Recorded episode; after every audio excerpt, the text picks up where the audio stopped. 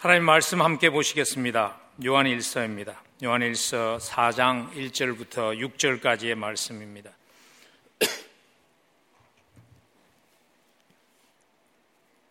제가 먼저 1절 말씀 봉독합니다.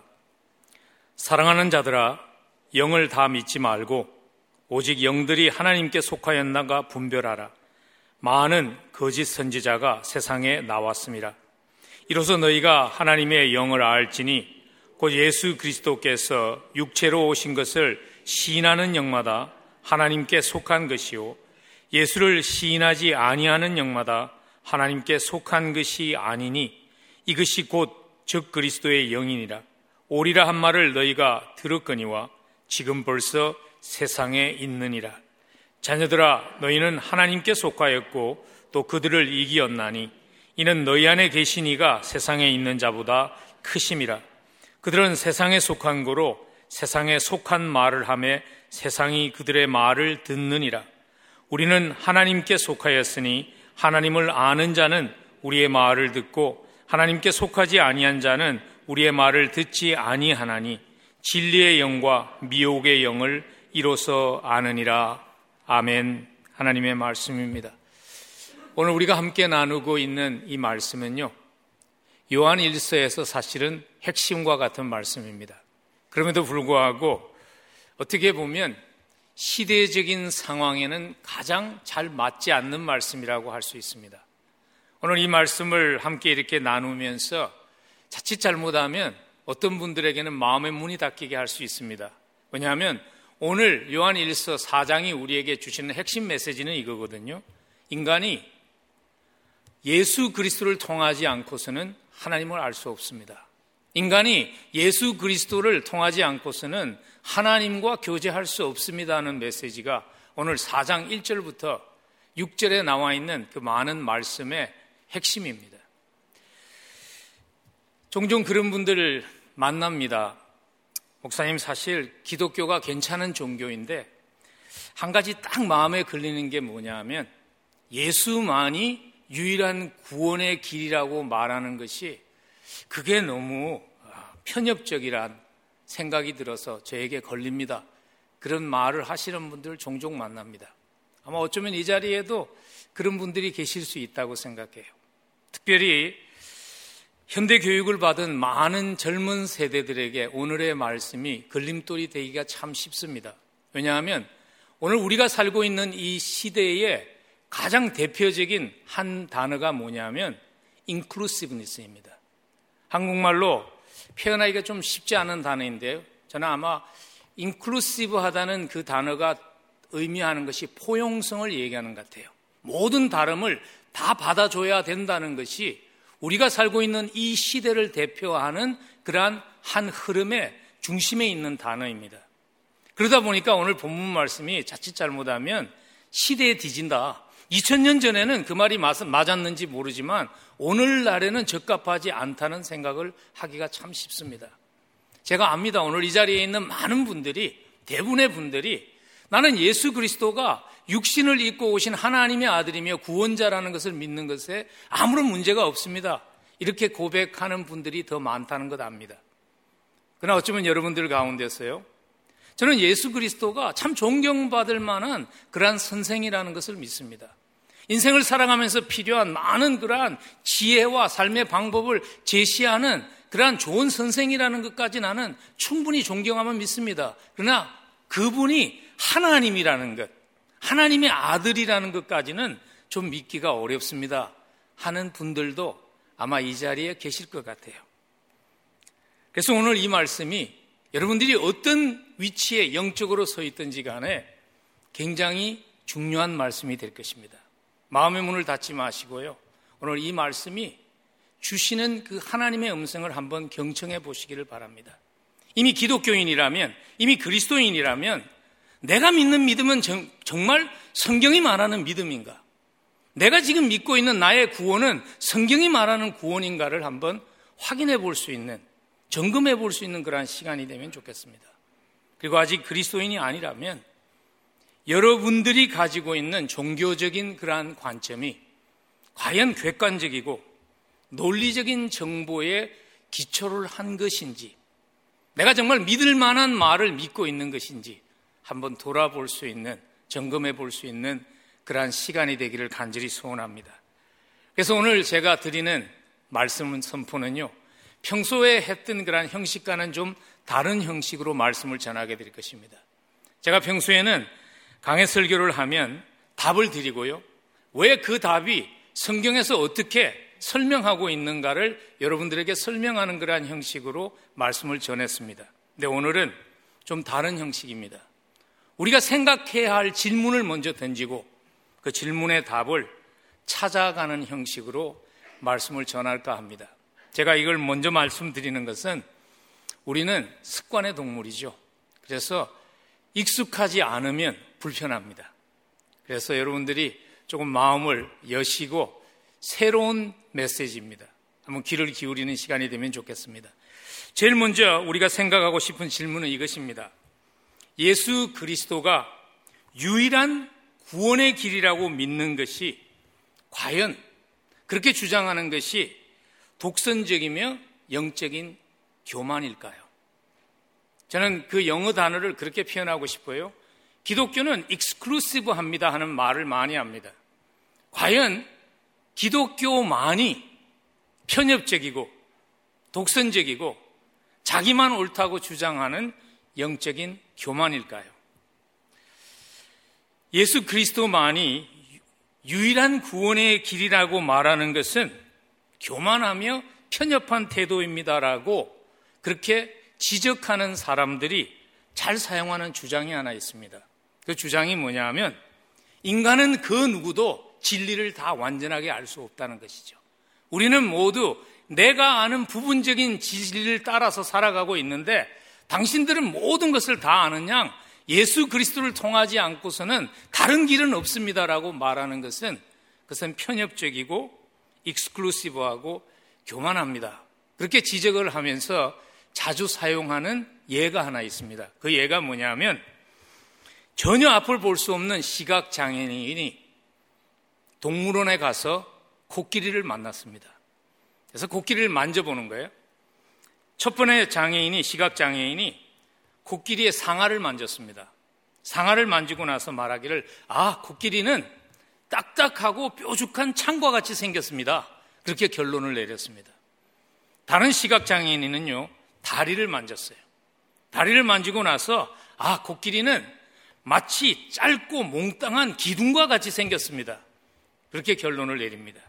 근데 한 시각 장애인은 몸통을 만졌어요. 몸통을 만지고 나서 아, 아닙니다. 아닙니다. 코끼리는 평평한 벽과 같이 생겼습니다. 여러분 이 주장이 다 틀린 주장은 아니죠. 근데 다 맞는 주장도 아니죠. 왜냐하면 부분을 얘기한 것이기 때문에. 그래서 이 예를 들면서 기독교는 다 알지 못하면서 아는 채 하는 교만입니다라고 지적하는 분들은 이 예를 드는 이유가 그거예요. 누구도 다 알 수 없는데 당신들만 다 안다고 기독교만이 예수 그리스도만이 유일한 구원의 길이라고 말하는 것은 그것은 익스클루시브하며 영적인 교만입니다. 그런 주장을 합니다. 이 말을 누가 가장 많이 들었는가 하면요. 인도에서 영국, 영국 사람인데 인도로 선교사로 가셨던 분이 계세요. 여러분들도 아마 그분의 책을 읽은 분들 많이 계시죠. 라슬리 뉴비건이라는 분이 인도에 선교를 가가지고 이 말을 정말 귀가 따갑도록 들은 거예요. 그러나 어느 날 그 얘기, 그 들었던 얘기를 자기가 생각하다가 하나 갑자기 깨닫게 된 것입니다. 누군가가 우리는 코끼리를 만진 일부만을 만지고 코끼리가 이렇습니다라고 말하는 시각 장애자와 같습니다라고 말할 수 있는 근거가 딱 하나밖에 없다는 것을 깨달은 거예요. 그 근거가 뭐냐 하면 다 본 사람만 그렇게 얘기할 수 있는 거예요. 코끼리를 보지 못한 사람은 아니 그 몽땅한 기둥과 같이 생겼습니다라고 얘기해도 반론할 수 없는 거예요. 다 보지 못했기 때문에. 그래서 그가 깨달은 것입니다. 그렇게 말하면 안 됩니다. 이렇게도 말할 수 있는 것입니다라고 주장하며 지적하는 그 사람 자체도 자기가 나는 다 알고 있습니다. 나는 다 보았습니다. 그렇기 때문에 그렇게 말할 수 없는 것이라고 지적하고 있다는 것을 그가 깨닫게 된 것입니다.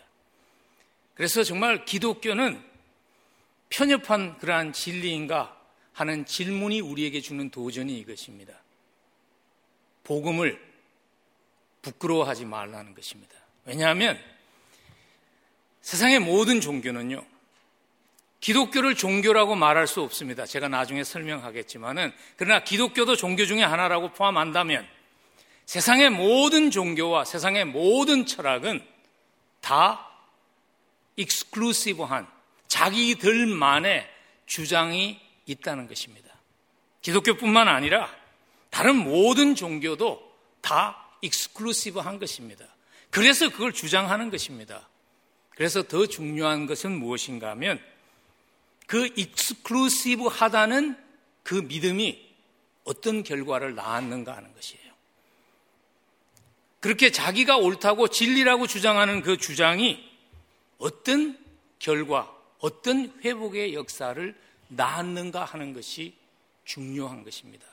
하나님이 의도하신 하나님과 인간의 깨어진 관계를 회복시키고 그리고 사람과 사람 사이에서 깨어진 관계를 회복시키는 그 결과를 낳았는가? 그리고 그 믿음을 가짐으로 해서 그 믿음을 가진 사람이 그러한 회복을 위한 에이전시로 살아가는 삶으로 변하게 했는가 하는 질문이 그래서 중요하다는 것입니다.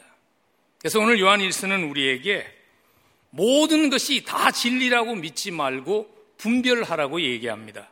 1절 말씀에서 사랑하는 자들아 영을 다 믿지 말고 오직 영들이 하나님께 속하였나 분별하라. 많은 거짓 선지자가 세상에 나왔습니다. 그리고 오늘 분별의 기준을 이렇게 얘기합니다. 하나님께 속하였나? 하나님께로부터 온 것인지 그 열매를 보고 그것이 하나님께로부터 온 것인지 하나님이 의도하는 그러한 열매를 맺고 있는지 그것을 통해서 분별하라는 것이죠. 그리고 오늘 1절 말씀은요, 굉장히 중요한 한 가지를 또한 우리에게 기억하라고 말합니다. 그게 뭐냐면 믿음의 선택은 인생을 살아가면서 하는 다른 선택과 같지 않다는 것을 기억하라는 거예요. 뭐 예를 들면 이런 겁니다. 신앙의 선택이라는 것이 나는 뭐 공화당을 선택하겠다, 나는 민주당을 선택하겠다는 그러한 선택과 다르다는 것입니다. 왜냐하면 믿음의 선택의 배후에는 영적인 조정하는 자가 있기 때문이라는 거예요. 그래서 오늘 사도 요한은 그런 사람들을 거짓 선지자라고 부르는 이유가 그것입니다. 거짓 선지자는 그냥 자기가 뭘 오해해가지고 잘못된 진리를 전하는 것이 아니라 거짓 선조자의 배후에는 자기가 소속돼 있는 영적인 세계가 있고 그 영적인 세계를 대변하는 것이라는 것입니다. 그래서 오늘 요한은 더 나아가서 그러한 거짓 선지자들을 적 그리스도라는 표현으로 뒤에 돌아가서 표현을 하게 됩니다. 여러분 아마 기억하시는 분들은 기억하실 겁니다. 제가 요한일서 2장 18절 이하를 지나가면서 말씀을 전하지 않고 말씀을 드렸죠. 4장 1절부터 6절 사이에서 똑같은 주제를 다루기 때문에 그때 가서 그 말씀을 다루겠습니다 한 말씀을 제가 드린 적이 있습니다. 왜냐하면 요한, 요한 1서 2장 18절부터 그 마지막 절까지에는 적 그리스도에 대한 얘기가 굉장히 많이 나옵니다. 근데 우리는 적 그리스도라는 antichrist라는 그 단어를 들으면 이런 선입감이 있는 것 같아요. 요한계시록에서 나오는 마지막 때에 어떤 한 사람이 나타나서 막 우리에게 억지로 666을 받게 하는 그러한 존재로 그걸 생각하는 경향이 굉장히 많아요. 근데 잊지 말아야 하는 것은 요한 계시록을 기록한 저자가 오늘 요한 1서를 기록한 저자예요. 물론 종말에 가서 그러한 한 사람이 나올 수 있습니다. 근데 오늘 요한은 이렇게 말합니다. 그 사람이 이미 왔다는 거예요. 이미 우리 가운데 있다는 거예요. 그 말이 무슨 얘기를 하는가 하면 적 그리스도라는 것이 꼭 특정한 한 사람만을 지칭하는 것이 아니라는 거예요. 왜냐하면 antichrist 또는 적 그리스도라고 말하는 그 명칭의 의미가 뭐냐면 그리스도를 흉내내는 자, 그리스도의 역할을 대신하는 자, 이런 의미가 있는 거예요. 그래서 오늘 요한 사도는 우리에게 적 그리스도의 그게 꼭 특정한 인물일 수 있지만 그리스도를 대신하는 사상을 가리키는 사람, 여러 사람이 될 수 있다는 것을 우리에게 얘기하면서 우리가 조심해야 되는 것이 무엇인가 하면 그래서 그러한 사람들의 가르침을 통한 특별한 경험이나 또는 영적인 현상이라고 그래도 기적이라고 그래도 그게 하나님으로부터 온 것이 아닐 수 있기 때문에 분별할 수 있어야 한다는 것이죠. 여러분, 당시 교인들이 영적인 사모하는 마음이 있었던 것 같아요. 그래서 영적인 현상이면 다 정말 마음을 주었던 것 같아요. 근데 사실 그게 오늘날 신앙생활을 하는 우리의 모습일 때도 많지 않습니까? 그래서 오늘 다 믿지 않고 분별하려면 우리가 물어야 하는 두 번째 중요한 질문이 있습니다. 그 질문은 무엇인가 하면요. 회복이라는 열매를 낳는 그 진리는 과연 무엇인가? 회금, 회복이라는 열매를 낳는 복음의 진리는 과연 무엇인가 하는 질문입니다.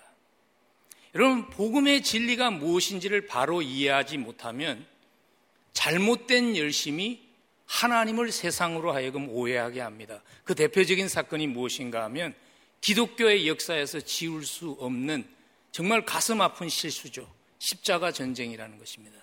복음을 이해하지 못했습니다. 또한 우리가 개인적으로 복음의 진리가 무엇인지를 올바로 이해하지 못하면요. 신앙생활을 하면서 자꾸 속게 돼요. 그리고 상처 입게 됩니다. 그 결과로 해서 하나님의 사랑을 의심하고 하나님 자체도 의심하는 자리에 하나님과 거리를 두고 신앙생활을 하는 그러한 가슴 아픈 모습을 종종 교회 안에서 보게 되는 이유가 뭐냐면 복음의 진리를 바로 깨닫지 못했기 때문에 분별함이 없이 영적인 모든 것을 복음의 진리인 장 하나님께로 온 것인 양 받아들이는 실수를 하기 때문입니다.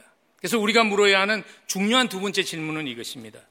타협해서는 안 되는, 타협할 수 없는 복음의 진리는 과연 무엇일까요? 오늘 요한일서 2절과 3절이 복음이 복음되게 하는 진리는 이것입니다라고 짧게 우리에게 요약해 줍니다. 2절과 3절 우리 한번 함께 읽으면 좋겠습니다. 함께 읽습니다. 이로써 너희가 하나님의 영을 알지니 곧 예수 그리스도께서 육체로 오신 것을 시인하는 영마다 하나님께 속한 것이요 예수를 시인하지 아니하는 영마다 하나님께 속한 것이 아니니 이것이 곧 적 그리스도의 영이니라.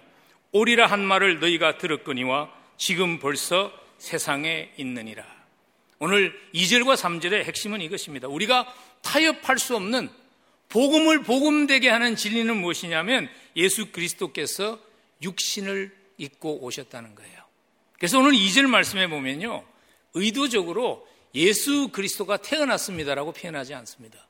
물론 예수 그리스도가 악의 모습으로 태어나셨지만 오늘 여기서 예수 그리스도께서 육체로 오셨습니다 하는 그 표현은 무엇인가 하면 이미 존재하신 그분이 육체로 우리에게 오셨다는 것을 강조하는 것이죠. 타협할 수 없는 복음의 진리가 예수 그리스도께서 육체로 오신 것입니다라고 강조하고 있는 요한일서가 강조하고 있는 1차적인 이유는 무엇인가 하면요. 당시에 그리스도인들로 하여금 혼동되게 하고 그리스도인답게 살아가지 못하게 하는 혼동을 일으켰던 그러한 무브먼트가 있죠. 그러한 정신이 있죠. 그게 우리가 말하는 영지주의였어요.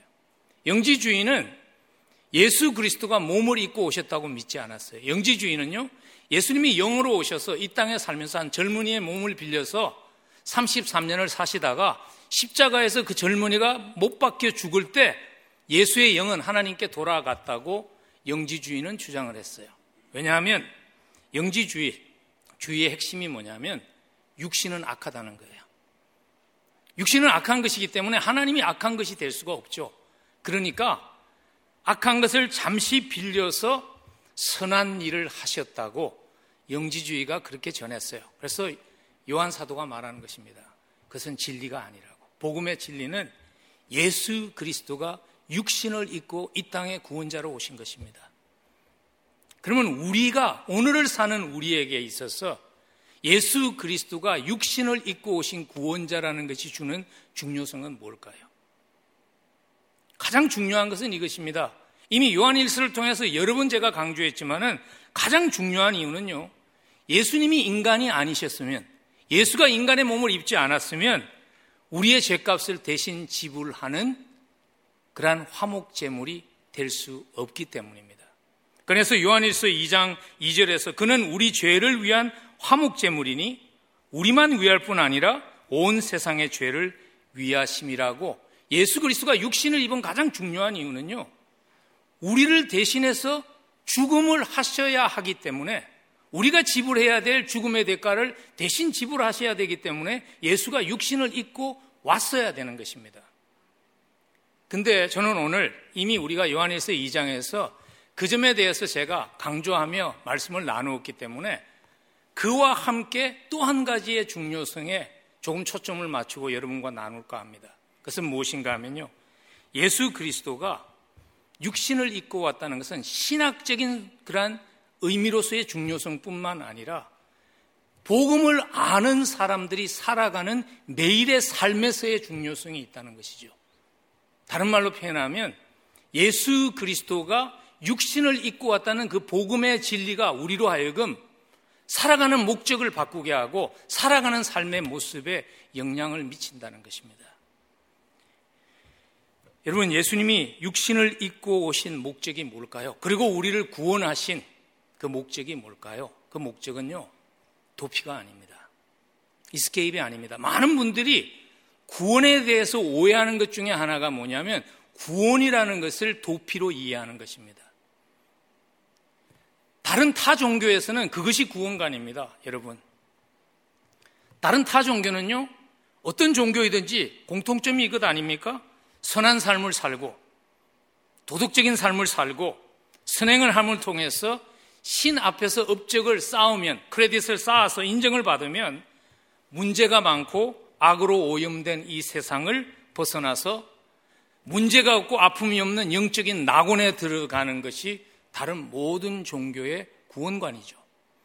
그래서 여러분 우리가 extreme 그 어, 무슬림들이 자기가 자폭하면서 많은 사람들에게 피해를 입히면서도 그러면 천국에 가면 뭐 뭐 뭐, 나 숫자는 잊어버렸는데 굉장히 많은 처녀들이 기다리고 있다고 그래서 자폭한다는 거 아닙니까? 그것이 그들의 구원관이죠. 모든 종교의 구원관은 뭐냐면요. 이 세상이 악하고 사는 것이 너무 힘드니까 이 세상에서 벗어나는 거예요. 그래서 더 좋은 영적인 낙원에 들어가는 거예요. 제가 이 말씀을 드리니까 어떤 분들이 혼동스러워 하는 분들이 계세요.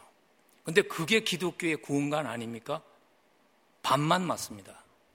우리도 영원한 삶에 들어갑니다. 그러나 여러분 잊지 마세요. 예수 그리스도가 십자가에서 돌아가시고 육신이 중요하지 않다면 육신을 버리셨겠죠. 그러지 않으셨잖아요.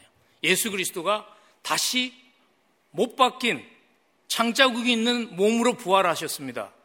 천국에서 우리가 만나 예수를 만날 때 그분이 예수인지를 우리가 어떻게 알 수 있는가 하면 그에게 창자국이 있고 그에게 못 바뀐 손자국이 있기 때문입니다. 그리고 예수님이 요한계시록에서 그렇게 말씀하시죠. 새 하늘과 새 땅을 주며 우리는 다시 회복된 땅에서 우리는 살게 됩니다. 어딘가 영적인 세계로 우리가 도피하는 것이 아닙니다. 그래서 결론적으로요. 기독교의 구원관과 다른 종교의 구원관을 판이하게 구별하는 것은 이것입니다. 기독교의 구원관은 도피가 아닙니다. escape이 아닙니다. 기독교의 구원관은 transformation입니다. 회복입니다. 깨어진 것을 회복하는 것입니다. 그것이 기독교의 구원관입니다. 그래서 예수 그리스도가 이 땅에 오셨을 때 예수님께서 자기가 오신 목적을 확실하게 밝히셨죠.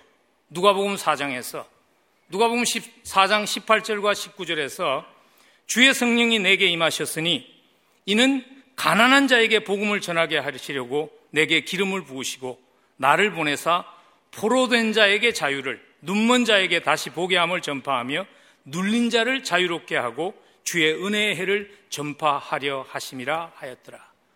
예수님이 쉽게 얘기할 수 있었어요. 내가 여기 온 것은 이 힘들고 어려운 세상에서 너희를 더 좋은 세상으로 도피시키려고 왔다 그렇게 말씀하지 않았습니다. 예수님이 뭐라고 얘기하셨어요? 포로된 자를 자유하게 하고 눈먼 자를 다시 보게 하고 상한 자를 고쳐주시고 가난한 자로 하여금 다시 삶의 의미를 알고 살아가게 하시고 뭐죠? 예수님은 우리를 이 땅에서 도피시키기 위해서 오신 것이 아니라는 것입니다. 예수님은 이 땅을 하나님의 목적과는 달리 깨어진 이 땅을 회복하기 위해서 오신 것입니다. 그리고 예수님은 우리를 구원하심으로 우리에게 도피하는 또 한 가지의 방법을 가르쳐 주기 위해서 오신 것이 아니에요. 예수님은 또 한 가지의 종교적인 방법을 가르쳐 주기 위해서 오신 분이 아니에요. 여러분, 종교는 영적인 낙원에 들어갈 자격을 얻는 방법을 가르쳐 주는 게 종교잖아요. 그게 종교죠. 이렇게 살아야 합니다. 이렇게 크레딧을 받아야 합니다. 근데 기독교는요, 방법을 가르쳐 주는 것이 복음이 아닙니다. 복음은 우리에게 또 하나의 방법을 가르쳐 주는 하나님 앞에서 인정받는 또 하나의 방법을 가르쳐 주는 게 복음이 아니에요. 복음을 우리가 영어로 뭐라 그러죠? good news라고 부르잖아요. 뉴스는 방법을 가르쳐 주는 게 아니죠. 뉴스는 일어난 사건을 전달하는 것이죠.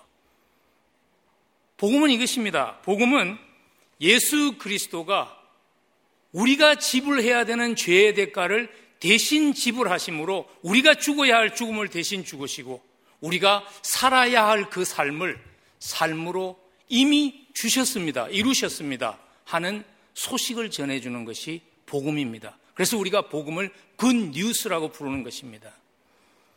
오늘 저희가 함께 읽지 않았지만 요한일서 4장 10절에 보면 복음을 이렇게 잘 요약했습니다. 한번 같이 읽으면 좋겠습니다. 4장 10절 같이 읽습니다.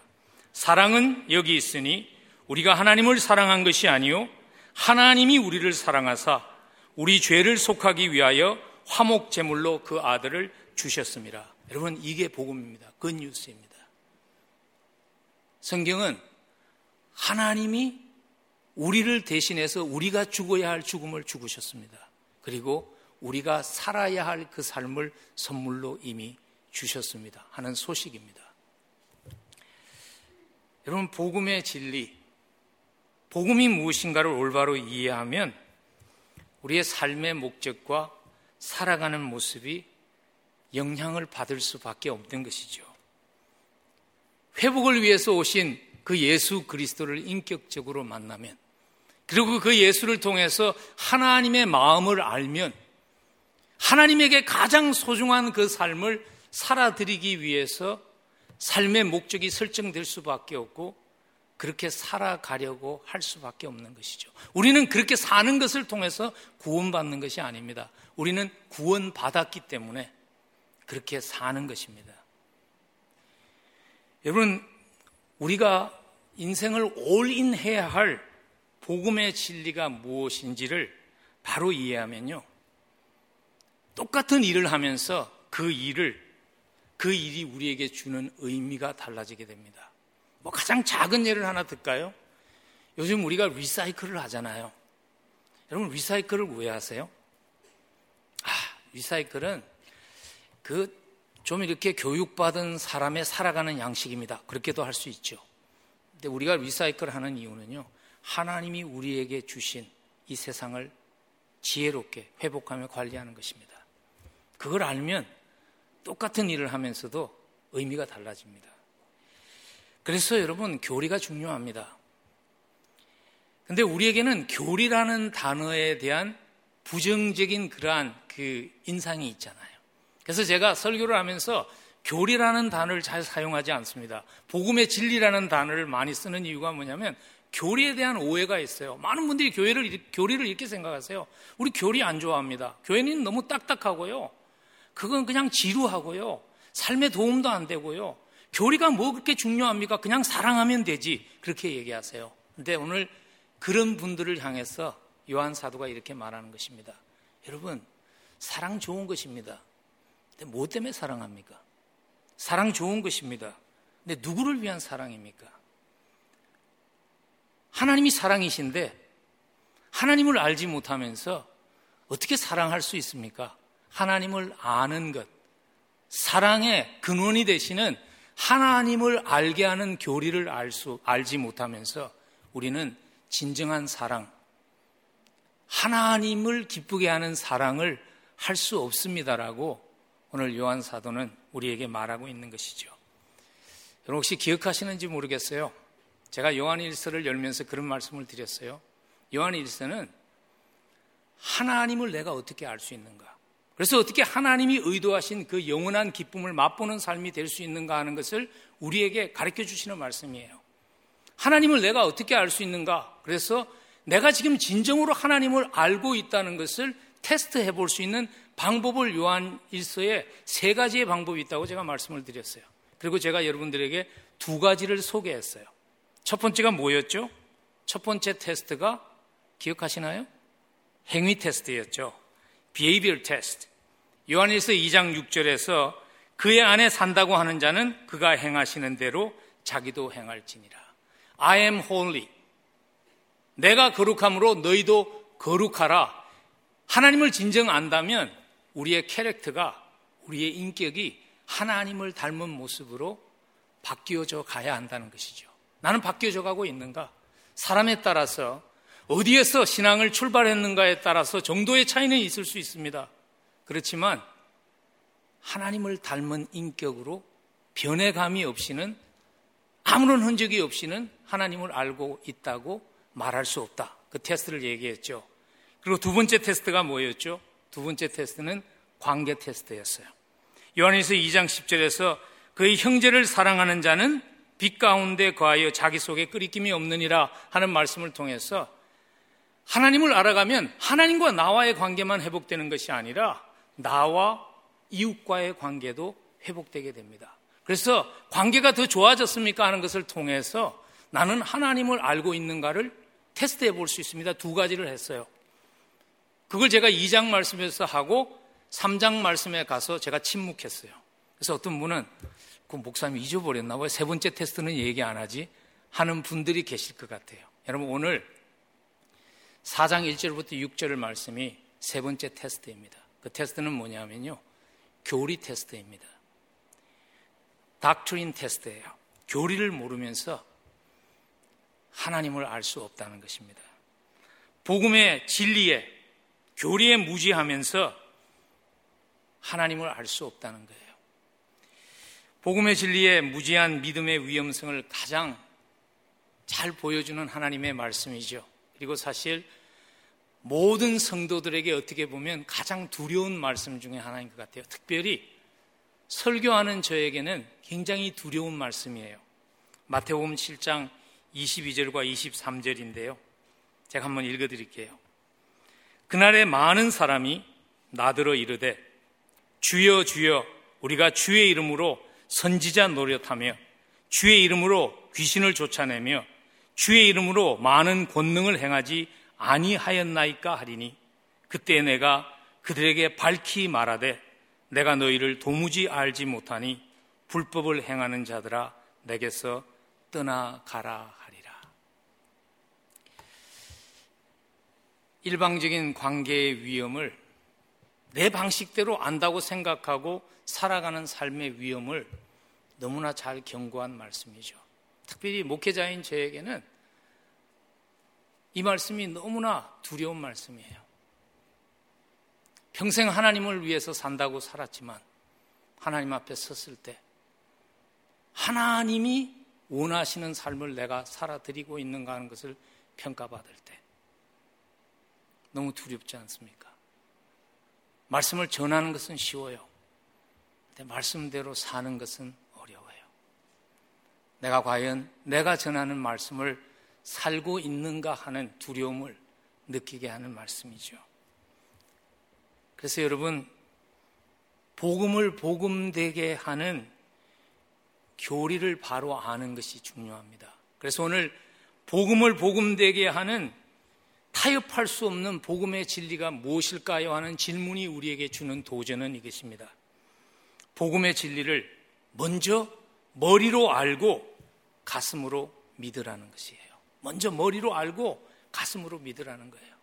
머리로 알지 못하면서 가슴만 뜨거운 것은 그것은 나의 일방적인 믿음일 수 있다는 것이죠.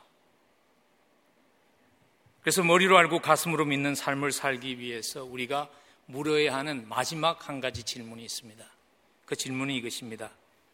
어떤 삶이 그렇다면 복음의 진리에 합당한 삶일까요? 어떠한 모습으로 살아가는 것이 복음의 진리에 합당하게 살아가는 것일까요? 굉장히 광범위한 질문이죠. 그래서 답이 여러 방향으로 나올 수 있지만 시간 관계상 저는 한 가지에 좀 초점을 맞추고 싶어요. 저는 이렇게 이런 삶이 복음의 진리에 합당한 모습이라고 답하고 싶습니다. 그건 이것입니다. 복음의 진리를 알면 다름을 품어줄 수 있는 겸손한 삶을 살게 됩니다. 복음의 진리를 안다면요. 이게 굉장히 이율 배반적인 말이죠. 복음이 어떤 면에 있어서 가장 exclusive 하면서도요.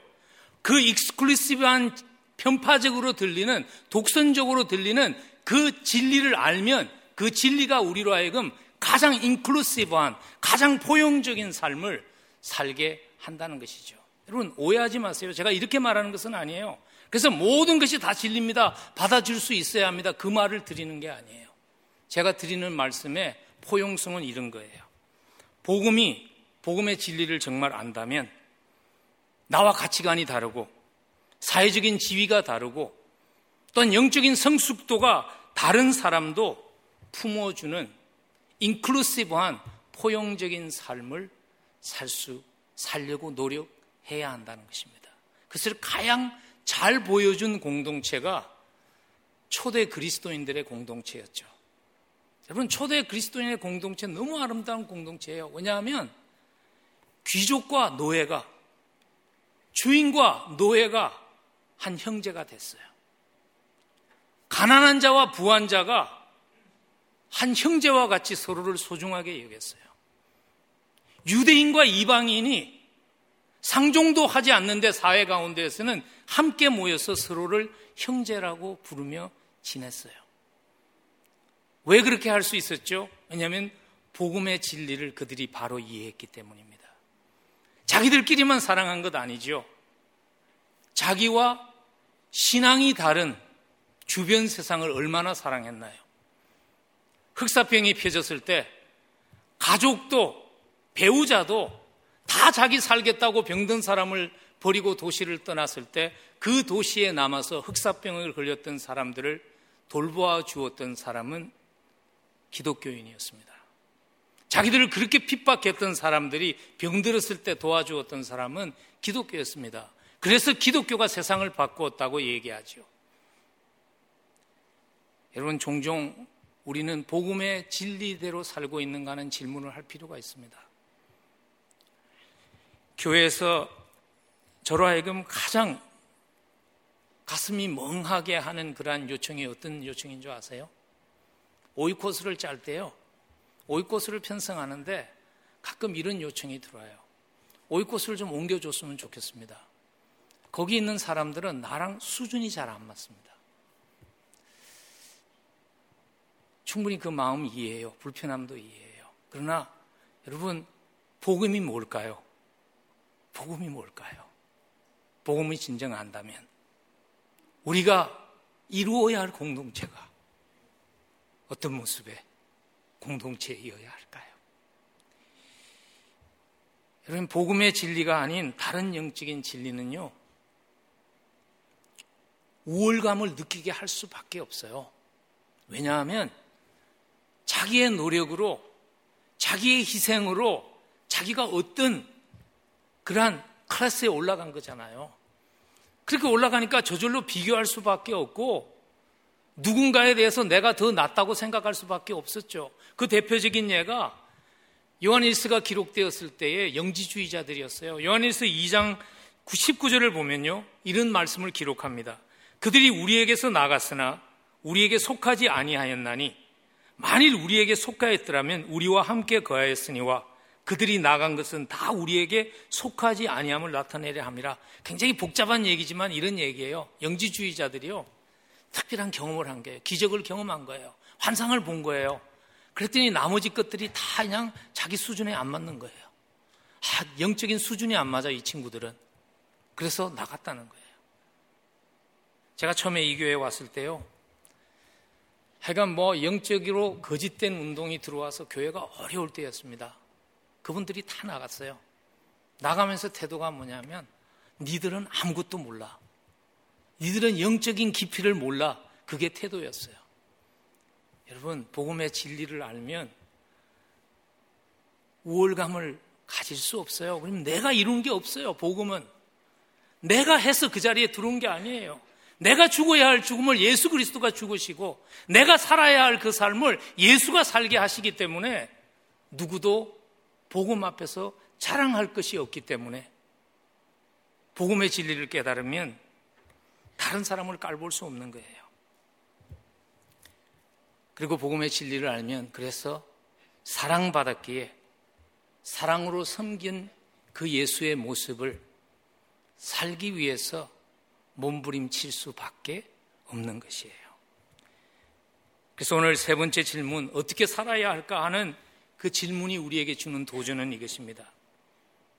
복음의 진리를 안다면 겸손히 섬김을 통해서 깨어진 세상을 회복시키는 그 일에 우리의 삶을 드려야 합니다. 근데 그 삶을 살려면요, 우리가 극복해야 되는 거짓말이 하나 있어요. 우리로 하여금 그러한 삶을 살지 못하고 소극적인 신앙인이 되게 하는 거짓말이 하나 있어요. 그게 뭐냐면 이런 거짓말이에요. 종교는 개인적인 삶에만 적용하고 public 즉 공적인 삶에 종교적인 가치관을 적용해서는 안 됩니다 하는 얘기예요. 여러분 그 얘기 너무 많이 듣잖아요. 종교와 교육의 분리, 종교와 정치의 분리 알아요. 그 얘기를 하는 이유 사실 거기서 말하는 종교라는 것은 복음이 아닌 그러한 종교적인 색채의 진리가 들어와서 세상을 어지럽게 하니까 그렇게 하지 말라는 것이죠. 근데 종종 우리에게도 그 화살이 날아오잖아요. 당신 그렇게 믿는 거 괜찮아. 근데 그거 그냥 당신 혼자서 그렇게 믿어. 근데 그걸 자꾸 가져 나와서 우리 함께 사는 데다가 자꾸 적용하려고 그러지 말어. 여러분 그 말이 왜 잘못된 말인 줄 아세요? 왜냐하면 사람이 살아간다는 것과 종교를 분리할 수 없어요. 제가 한 가지 구체적인 예를 들어서 설명을 할게요. 여러분, 인종차별이 왜 잘못된 것일까요? 왜 강자가 약자를 괴롭히는 것이 왜 문제가 되는 것일까요? 여러분, 우리가 그걸 항상 프랙티스 하잖아요. 우리 분노하잖아요. 인종차별 때문에 분노하고 좀 가진 자가 없는 사람을 핍박할 때 우리가 분노하는데 왜 우리가 분노하나요? 그 이유를 생각해 보셨나요? 그 이유는 딱 한 가지예요. 모든 인간은요, 하나님의 형상을 따라 창조된 존엄한 존재이기 때문에 좀 더 가졌다고, 좀 더 힘이 있다고, 피부의 색깔이 다르다고, 다른 색깔의 사람, 다른 사회적인 지위의 사람은 존엄하지 않다고 무시할 수 없기 때문에 그런 것이죠. 근데 여러분, 그 답과 함께 이런 생각을 해보셨나요? 근데 그렇게 주장하는 많은 사람들이 인간이 하나님의 존엄한 창조물이 아니라 하나님의 형상을 따라 지은 창조물이 아니라 인간이 다 같은 동물인데 그, 중, 그 중에서 조금 더 많이 된 진화된 동물이라고 믿는 사람들이 있잖아요. 저는 그런 분들에게 묻고 싶어요. 사자가 산 양을 먹으면 그 범죄인가요? 여러분 그런 걸 본 적이 있어요? 사자가 산 양을 먹었다고 형사 기소를 받는 케이스를 본 적이 있나요? 없잖아요. 그런 게 모순을 얘기해 주는 거예요. 우리가 하나님의 형상을 닮아서 창조된 인격적인 존재가 아니라면 인종차별이 하나도 문제가 될 게 없는 겁니다. 약자가 강자를 마음대로 질받는 것이 문제가 될 수 없는 겁니다. 왜냐하면 동물의 세계에서는 양육 강생이에요. 그게 질서예요. 또 한 가지 질문을 던질까요? 왜 종교라는 것을 삶 속에서 배제할 수 없는지. 여러분, 불륜이 왜 죄일까요? 그런 생각 해보셨나요? 간음이 왜 죄일까요? 저는 매스컴을 보면서요, 항상 저에게 있는 퍼즐이 뭐냐 하면, 퀘션이 뭐냐 하면, 다른 건 다 괜찮대. 막 자기 마음대로 사는 거 괜찮은데, 유명인들이 불륜을 저지르면요. 매스컴이 그냥 벌떼같이 달아들잖아요. 왜 그것만 그렇게 크게 문제가 될까요? 이유는 하나밖에 없어요. 하나님이 안 된다고 그래서 그런 거예요. 근데 그거 생각 안 합니다. 제가 왜 그 예를 드는가 하면요. 사람이 살아가면서 종교적 가치관을 배제할 수 없다는 것입니다. 그래서 아무리 과학이 발달돼도 종교가 사라지지 않습니다.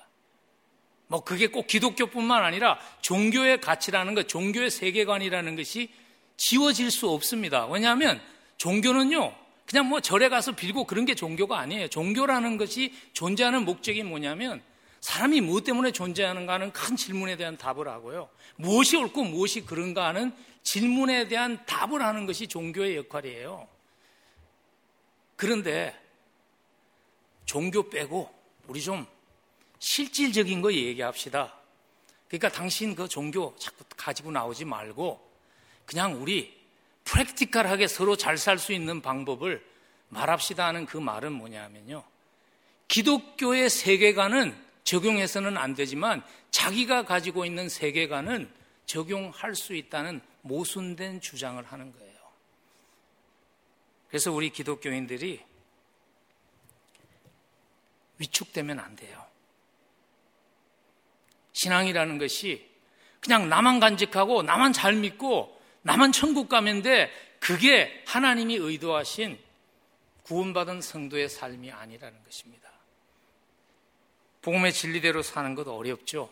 특별히 우리가 살고 있는 이 세상에서 복음의 진리를 따라 사는 것 어렵습니다. 왜냐하면 우리가 살고 있는 이 세상이 이제는 포스트 크리스천니티도 아니고 이제는 엔타이 크리스천니티가 된 기독교와 상관없는 세상이 아니라 기독교를 적대시하는 시대에 우리가 살아요.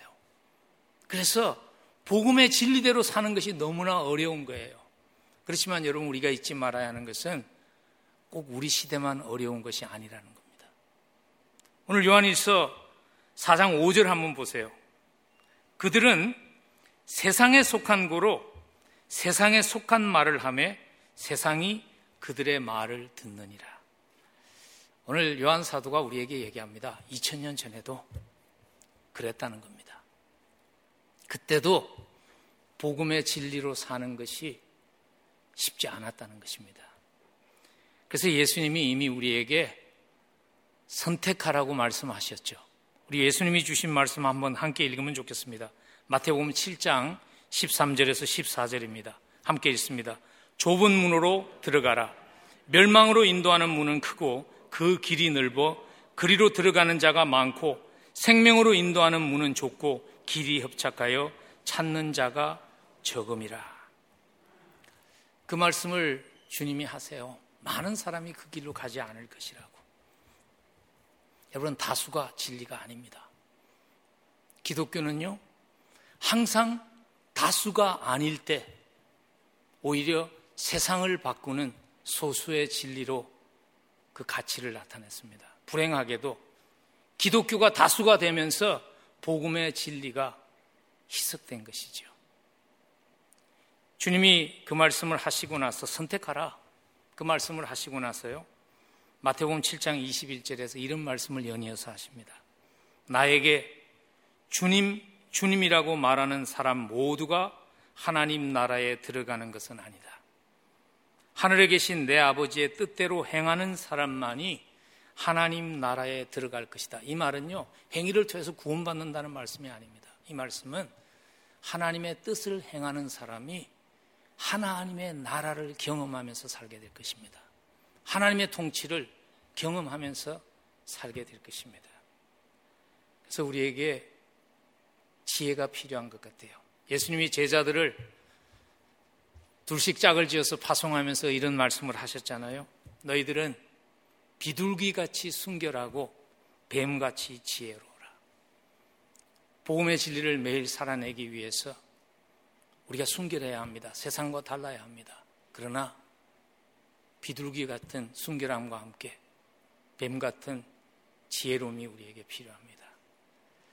어떤 목사님이 이렇게 얘기하시더라고요. 그리스도인은 영화의 프리뷰와 같다. 영화의 예고편과 같다. 여러분, 영화가 그렇잖아요. 예고편이 관심을 끌어야지, 예고편이 좋아야지 관중들이 그 영화를 보러 오는 거 아니에요. 그래서 여러분, 우리의 복음의 진리를 아는 우리의 삶이 맺는 열매가 중요한 것입니다. 우리가 살고 있는 이 시대는 이것이 진리입니다. 저것이 진리입니다. 외치는 목소리가 너무 많아요.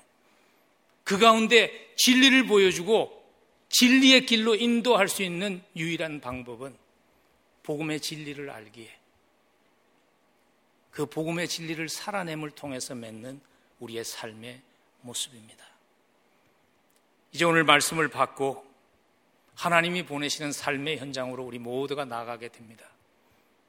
그곳이 복음의 진리의 열매가 맺히는 장소가 되시기를 여러분에게 맡겨진 그 작고 큰 모든 삶을 통해서 십자가 은혜 받았기에 그 십자가 은혜에 감격하며 십자가 은혜에 합당한 삶의 열매를 풍성하게 맺는 하나님을 미소 짓게 하는 인생이 이번 한 주간 되시기를 주의 이름으로 간절히 축복합니다. 기도하겠습니다.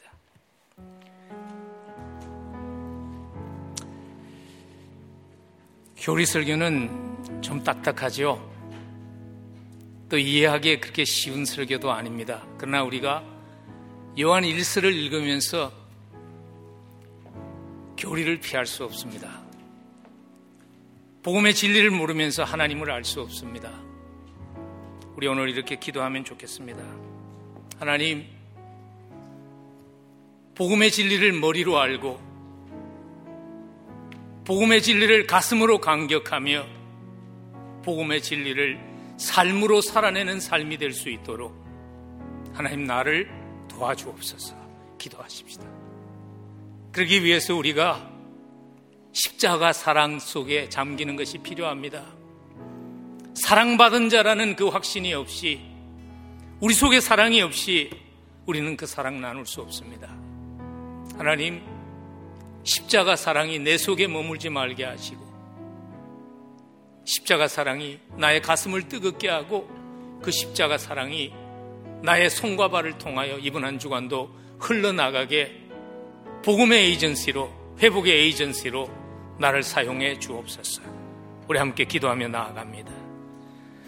하나님 아버지, 이제는 삶의 이유를 깨닫게 하신 살아가야 하는 목적이 무엇인지를 알게 하신 그 일을 위해 우리를 찾아와 주신 우리 주 예수 그리스도의 한량없는 은혜와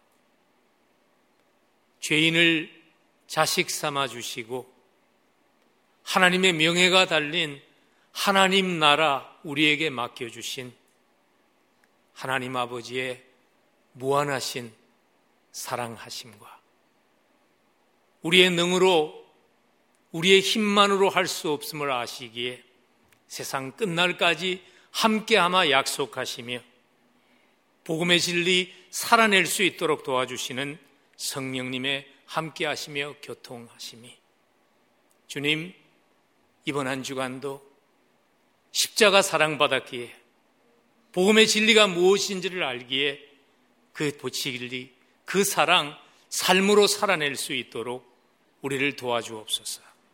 기도하며 이 자리를 떠나는 사랑하는 성도들의 삶 위에와 그들의 가정과 그들의 생업 위에 그리고 하나님의 몸된 교회 위에 지금부터 영원까지 함께 하시옵기를 간절히 축원하옵나이다.